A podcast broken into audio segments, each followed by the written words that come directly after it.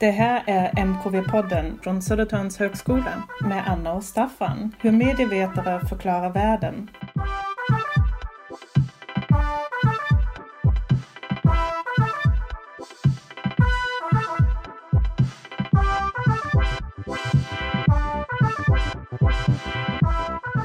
Eh, och idag så ska vi prata in English because we have a guest with us, Johanna Sumiala from the University of Helsinki.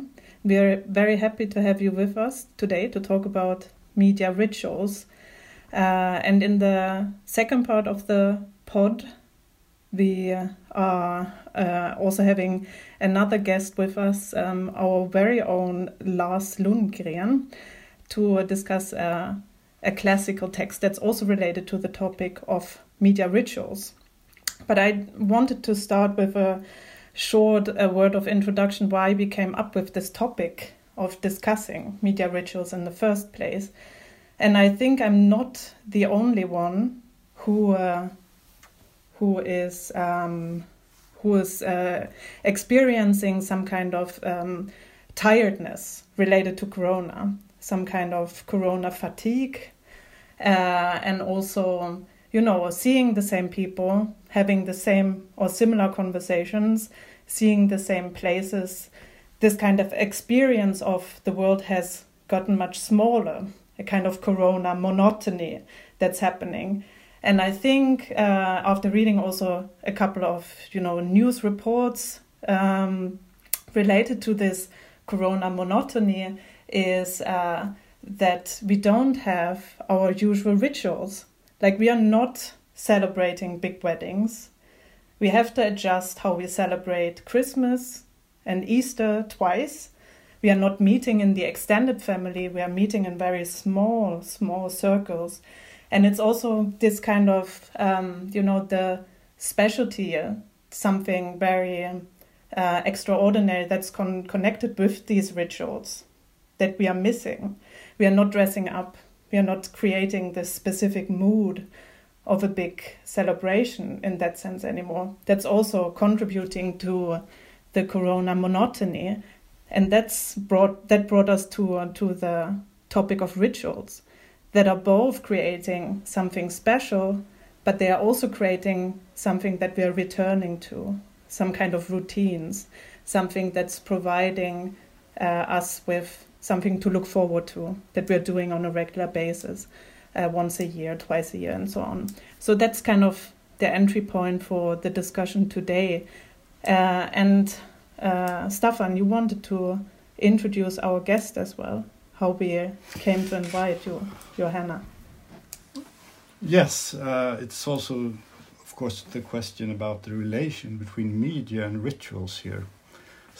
Specifically, when I listened to you, Anna, I thought that the things that we are missing the rituals that we are missing tend to be sort of non-mediated.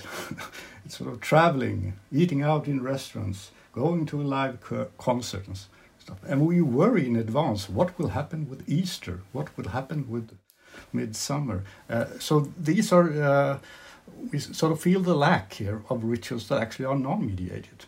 Um, and if you think in terms of sort of media and rituals, I guess to most people, ritual still means uh, bonfires at Valborg and dancing around the midsummer pole and uh, tradition and myth, right, and religion. Uh, something that belongs to pre-modern societies often, or to so- so-called primitive cultures. Uh, while media, first and foremost, are part of the modern world and an, an enlightened society. So how and why should we talk about media and rituals today? Uh, that is i mean you have had these analogs or this analogical thinking that people have said in the mass media area that the television is like a campfire uh, uh, and i think hegel wrote early in the 19th century that uh, reading the morning newspaper is like saying your morning prayer So you make these sort of uh, these sort of connections, but I think many people would agree today that we can't really spot the campfires that easily in our media landscape. And the morning newspaper doesn't arrive. So, why should we think about media and rituals today? And this is uh, one of the reasons we asked Johanna, because you have been writing about media rituals for quite some time. There was a book published in 2012, I think, that was called Media Rituals, which is sort of a, still a good introduction to this topic. But you have also worked on, on sort of current events often related to violence and terror, uh, terrorist uh, events and, and, school shootings and and stuff like that. Uh, so you have tried to to think about rituals in media in, in our current world. And I saw that you were about to finish a book on mediated death. Uh, that sounds interesting. So, but uh, how would you relate these two concepts, media and ritual, today? That, that I guess is the opening question. Okay. Uh, well, first of all, uh, thank you for this very kind invitation to uh, participate in this um, very exciting uh, discussion on the very exciting topic um, on, on media and, and, and ritual. And, um, and I've, some, I've somewhere written that it is uh, that the relationship between media and ritual is a bit like a, an unhappy marriage. Because as you, uh, Stefan said, that um, media is a, um, is a production, uh, it's a, it's a, uh, it, it, comes with a modern culture, technology, progress, modern life. And then rituals are considered something as, uh, um, as uh, archaic or pre, uh, pre-modern. And so, how do we combine these two together? And uh, for a long time in, in sociology, uh, there was this idea that when societies become uh, more and more modern, they need uh, less and less rituals. Well, the history has uh, shown that it uh, didn't quite turn out that way. And, uh, and, uh, and the role of uh, rituals, and now we can refer to the work of uh, Daniel Dayan and Elihu Katz, media events and ceremonial rituals, funerals, coronations, and, and, and these kind of rituals, how they bring people together, people watching television, and, and, and, and there is this sense of togetherness. Uh, well, while their work, uh, originally work was uh, strongly connected with uh, with the mass media era and especially television. Now, more recent research has focused on on digital rituals, and I would say that. Um, uh, that yes, when we think about the um, the the our everyday lives uh, under this uh, corona condition and i very much like the, uh, the, the monotony the idea that everything is just kind of a repeats and and there's it's kind of a um, very limited. Everything has become very small and and, and, and everything is restricted and, and, and all this uh, but at the same time, so uh, this means that we haven't have been able to uh, uh celebrate uh, Easter with the tens of thousands of people. I don't know how many people have that kind of Easter celebration, but anyways, like and and um, and and other other celebrations when people meet physically. But what I would say is that uh, that what we have witnessed is perhaps an increase of digitalized rituals and dig- dig- uh, rituals carried out in, um, uh, in, in, in these different social media platforms. And, uh, and for example, um, uh, I uh, wrote a paper on, on this topic of, of corona rituals and, and I was analyzing what was happening last spring when this when everything started so to say. And uh, and what you could find is that people they uh, people join they uh, they uh, spent time on their balconies they were singing they were clapping they were doing things together and then they posted those things on, on, on, on, for example, Facebook or YouTube or Instagram. And of course, they also, some of these uh, events, they traveled to mass media and, and, and, and newspapers, and, and they were making news about these, these uh, ritual gatherings.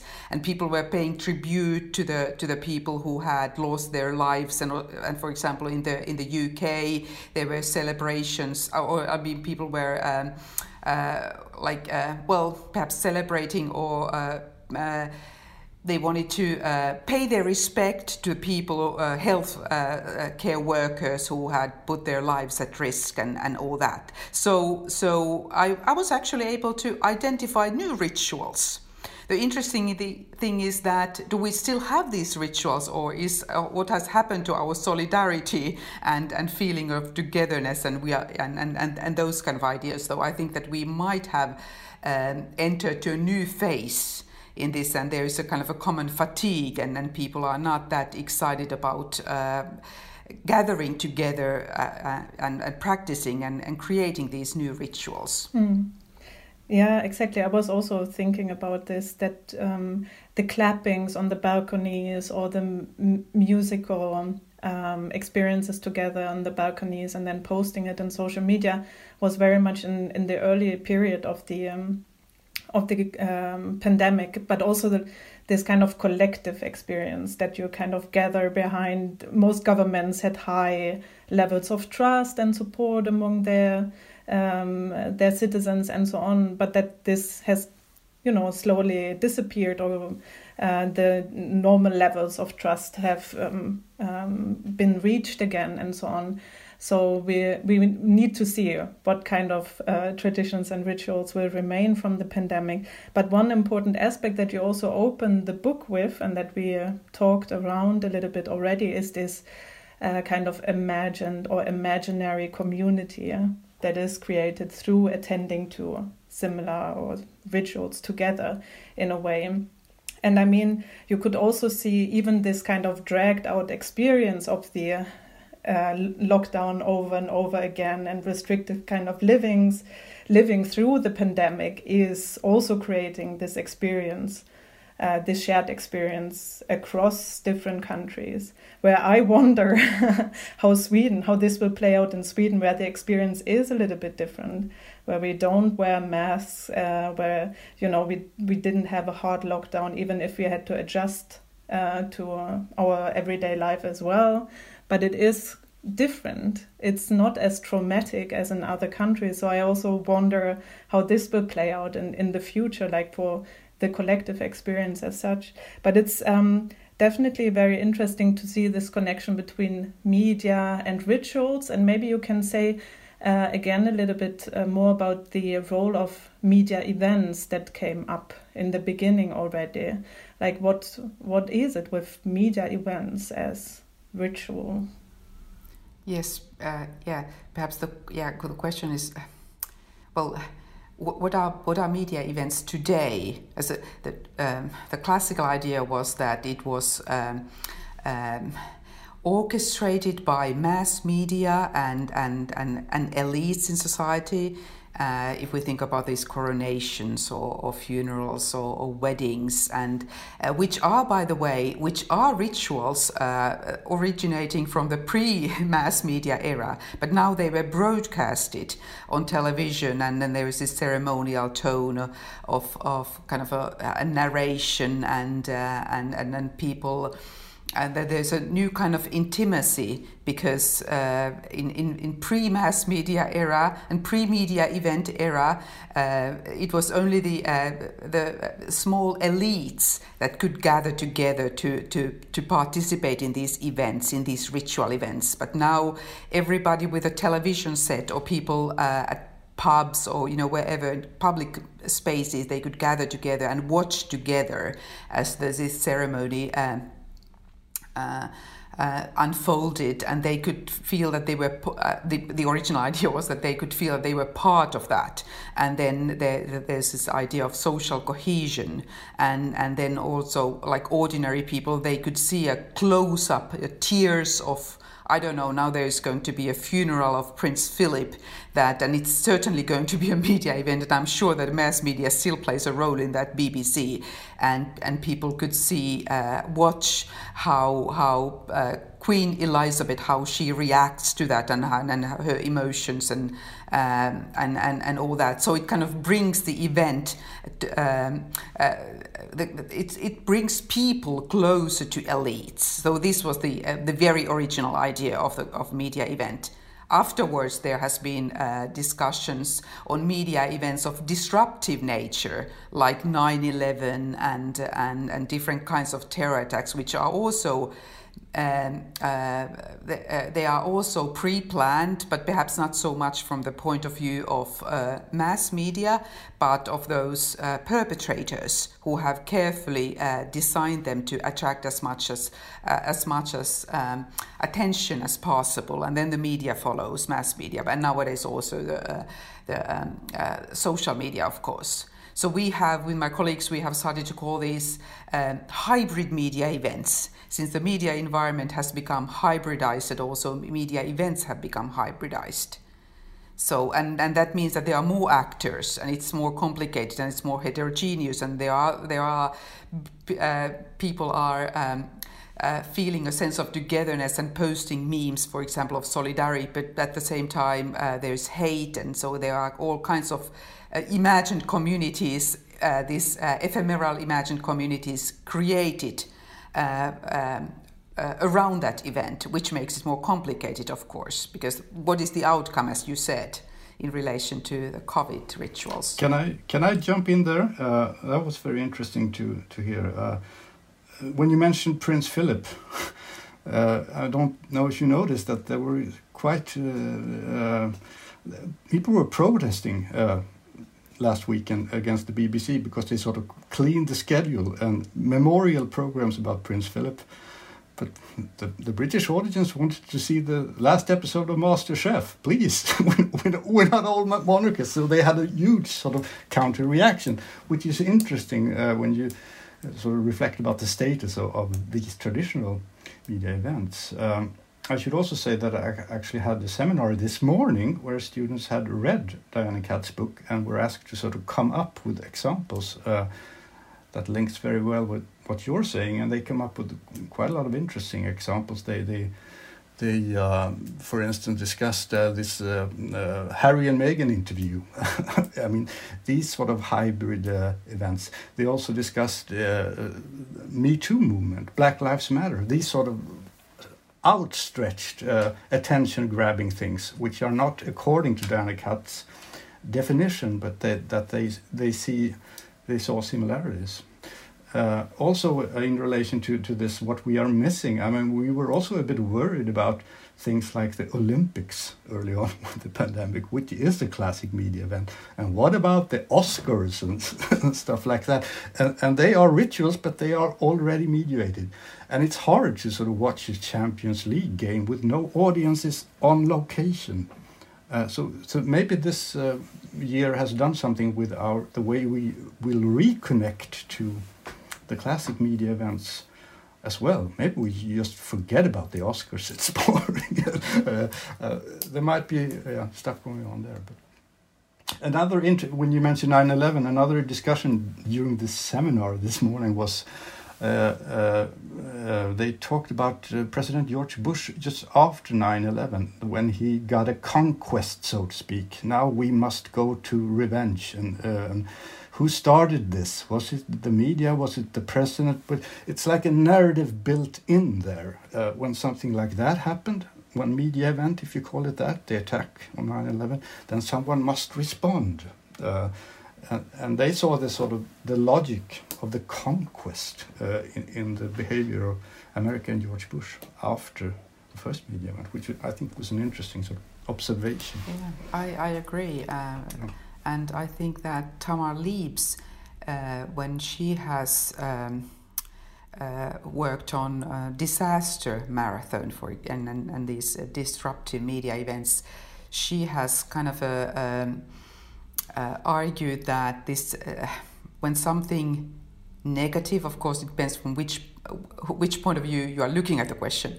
Uh, but if uh, something like um, like a terror attack takes place, there is an, um, a need for an immediate response, and this not, might not be a very um, uh, well kind of a healthy trend or uh, the, uh, uh, for society because then you know there, there's a politicians need to take action and that might kind of es- escalate violence. But yeah in society. But i would say i would like to comment on that also uh, from the perspective that uh, most likely the world will not be the same after the pandemic but i would also say that there is um, this at least what I'm sensing, that there is a need for for people to come together and and and have these collective experiences. So I think that we are uh, many of us are waiting for to be able to to participate in these big events, uh, mediated at different levels. Mm. Yeah. Uh, but Johanna, we have always one question for our guests related to the topic that we are discussing uh, during the episode. And this is like if you would need to choose a song that is symbolizing the topic of today, which song would you play? Well, I would I would play uh, Bella Ciao because that was the uh, this Italian partisan song which was actually uh, in, in Italy and perhaps in other places of the world um, also, it was, uh, this is one of the songs that people were singing. And it's interesting, uh, uh I mean, last spring, on, on, their balconies, singing together. And it's interesting because it's a, it's a, a resistance song. But maybe it was like, uh, I was thinking that it is, um, um, they were, perhaps people were not, well, they were, they were, uh, it's it's a, a, song of emancipation and and the idea that we will overcome so we we won't uh, give up even though the situation is difficult.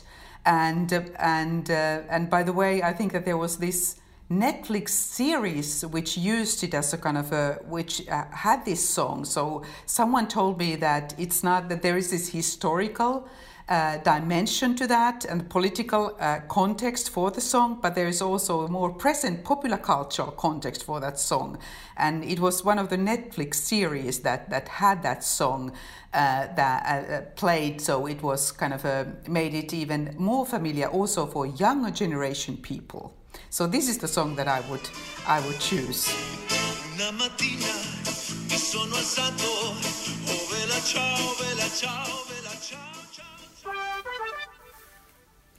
Yes, so now we are entering into uh, our popular segment of the show, Vi läser, uh, or we are reading. So we have uh, decided to read um, very classical text, I assume, in the area of uh, media rituals and in, in this whole uh, discussion around media rituals, or also uh, communication rituals, maybe. Uh, so we decided to read um, James Carey's text on uh, communication um, uh, from a cultural perspective. Or what's the actual title again? Lars, our expert, Lars from Södertörns högskola, our colleague here. I always tend to mix them up as well because there are a couple of different essays uh, addressing the same topic, but this one is called The Cultural Approach to Communication, published in 1975 I think. Yeah, so I don't know, Johanna, do you want to start uh, with your reading of the text? Like, what do you think, how it relates to our previous discussion on media rituals? What are the central ideas of the text? And also, maybe uh, how, how it fits into your own work, how you have used it in your writings, or what you have taken away with you from, from the reading? Yeah, thanks. Well, um, I I was so pleased to uh, go back to this text. So uh, I, I want to thank you for for uh, for um, providing this opportunity to discuss about this book and this this uh, chapter. So I've uh, I've read it uh, many times for many years ago, and I've used it in my doctoral dissertation and, and ever since. I think. But uh, uh, but now it has been for some time since I've uh, read the the actual text. So it's like the, this idea of transmission view of communication, ritual view of communication, which has become very uh, very fundamental and very um, important for me and, and for my work. So for me, this was really going back to this text was like going back to something that has been very dear to you, and uh, and and then I think that it is actually uh, especially um, like it's the the whole idea of media rituals. I think that it originates.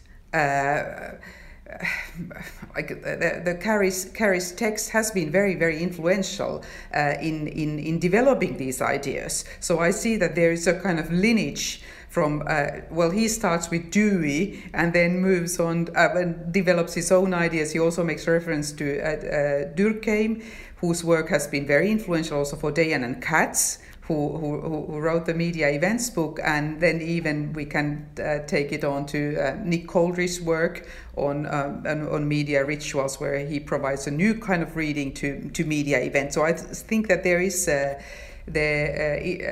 there is a lineage here, and uh, and and it's uh, and in many ways, and I can say more perhaps later after hearing your thoughts on the book that I was thinking that it, it's actually very, very topical text. At least here in Finland, we have been discussing about communication so much recently, the, the government's ability to communicate and all that. And, and, and I think that he, Carey, offers a useful insight in thinking about that communication might not be only about transmitting information, but also building community and sense of togetherness and this uh, um, symbolic reality which uh, not which creates the our social world. So I, I find it a very valuable text mm. still. Yeah. So maybe Lasse, we can move to you because you also wrote a kind of um, introductory text about this specific text for a textbook that we're using in our teaching. And you also have a perspective on the uh, current relevance of the text for us today to think about communication. So, what's your perspective on this? Um, yes, I, I think this to me this text is uh, it has sort of two different purposes uh, where um, I mean, he spends quite a bit of, of, of the article or of, of the chapter discussing sort of the, the roots of how we understand communication. And that's how he comes up with this um, this split between the transmission view of communication and the ritual view of communication. Um, whereas he later acknowledges that no, I'd, I never meant it to be this definitive kind of split. I, I, never meant it to be two opposing views, but rather they would be. Uh, you must think of the ritual view and the transmission view together and, and how they interact and so on, uh, even though that's not really how he was interpreted. But then in the in the latter part of this article, he moves on to speak not so much or less about the, the view of communicate on communication, but rather as a model for communication. It has to do with his understanding of of theory of writing and also about our sort of our everyday life of how things that we talk about tend to shape the way we think about them and how we perceive them and how they um, how they the way we talk about things also create the kind of reality so so he uses that as a way of moving forward to think about okay, this could be developed into a model of communication that we can use to analyze uh, our different ways uh, of communicating in society. But also, I found the, the discussion that we had earlier on.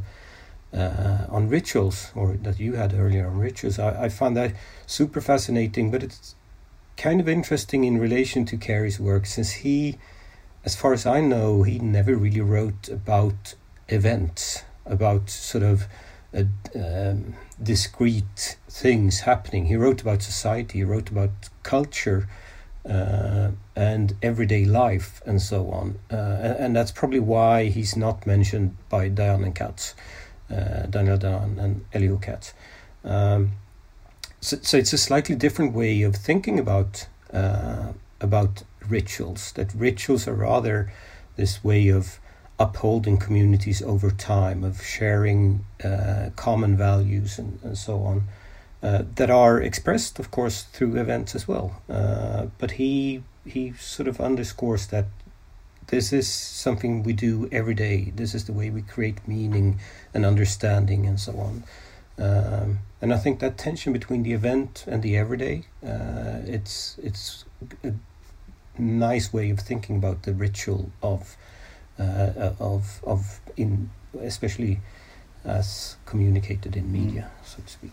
Yeah, uh, I also like sort of rereading this article, and I uh, had forgotten parts of it. For instance, the fact, uh, like Johanna said, that he uh, opens up with John Dewey, like educational philosopher from the early 20th century, and he ends up with quite a lot of Raymond Williams. Uh, uh, and I, I was uh, struck by this because I read Dewey very late, uh, and I thought I was reading Raymond Williams. It's so similar in terms of this that we are not only society does not only exist by communication, but in communication we are creating. These are the sort of uh, basic ideas that really connects. Someone who wants to intervene with the analysis of culture in the 1960s and someone who wants to start schools in the 1920s. We, we must think in this way, and, and that, that's what Dewey steps in. As you said in the latter part of the article, he sort of argues for this way of. But can I ask you a, a question? Is also quite. I know you wrote about this in your article. It, it's it's a way in a very it's sort of written from an American context, right? From in 1975. Uh, and he himself, I guess, said later on that he, he didn't need to write this article anymore because people had sort of caught on in America that culture is important. Uh, while we understood it early on in Europe, so, so to speak. But how would you say that the relevance of, of this uh, article is today in terms of, uh, uh yeah, the academic situation of how we think about communication?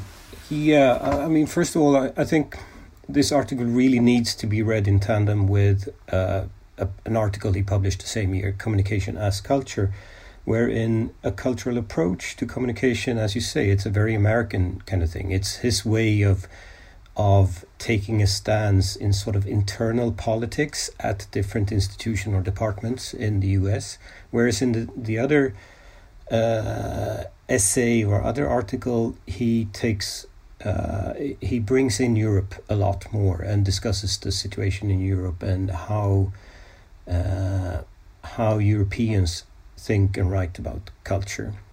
So I mean that's sort of that's important in order to understand where this comes from. Uh, this article I, I, I read it as it's motivated by sort of taking a stance of uh, creating a position for himself in the American Academy, whereas in other places he's he's having a, a much broader perspective.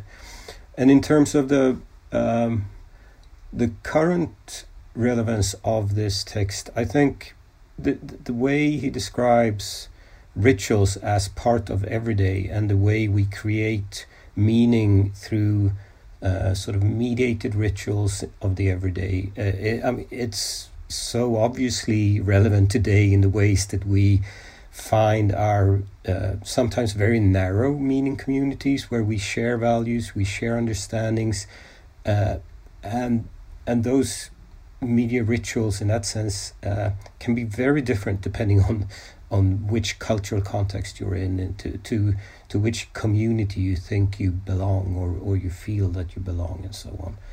And another reason I think for, for reading this text and and making it relevant today, at least as a scholar, um, I think it's he's he sets a very good example of always addressing the the present, the the what's happening around him now, but always anchoring it in a discussion of the. I mean, when he brings in Dewey, it, it's not as it is. Uh, it, it's not superficial, and it's not. It's something that is very embedded in his argument, even though he speaks very much about the, his contemporary situation in, in the US. So I, I think that's also, to me, sets a good example of of how to to how to write, how to to uh, present your arguments, and and putting it in a in a larger historical context and so on. Mm. Uh, and Johanna, for you, uh, as some kind of uh, wrapping up question, similarly, um, what else than you already have said you're taking with you from his writing, from this text or other texts that resonates with your current research interests and projects in the future, maybe? Well, I would like to have, uh, I mean, I have two uh, takeaway points here. The, the one that uh, was already uh, mentioned by Lars, which, Lars, which I think is important, is the, this um, think about this interplay between events and everyday. And uh, I think that that's definitely something that is uh, interesting to uh, um, develop further. I mean, it has been discussed uh, naturally, uh, but especially when it when we are thinking about rituals in um, in uh, communication rituals in these everyday social media settings. Uh, and uh, and uh, and on the other hand, ev- eventization of life, and and so I think that there is an in- interesting tension here, and or dynamics, how, however you want to call it. Um, the other thing is that which um, my other takeaway point would be about the societal relevance of uh, of of Carey's text today, and uh, not um, not only in terms of different cultural contexts, but also I think that. I would argue that this, uh, and I mean, I agree that they should not be, they are complementary transmission and ritual view of communication, and they should uh, be seen as such. But I would still argue that uh, that at least for as my experience is that uh, the, the transmission view of communication is um, is the is the hegemonic one in society and uh, and perhaps also in the uh, in our in media and communication studies implicitly understood as such. And I think that uh, and in that sense, I think that Carey's view has more, uh, it has a lot to give, and we should, exactly for that reason, not to forget that when we uh, engage with society and with our academic communi- community. Mm. That was a very nice finish. Thank you so much.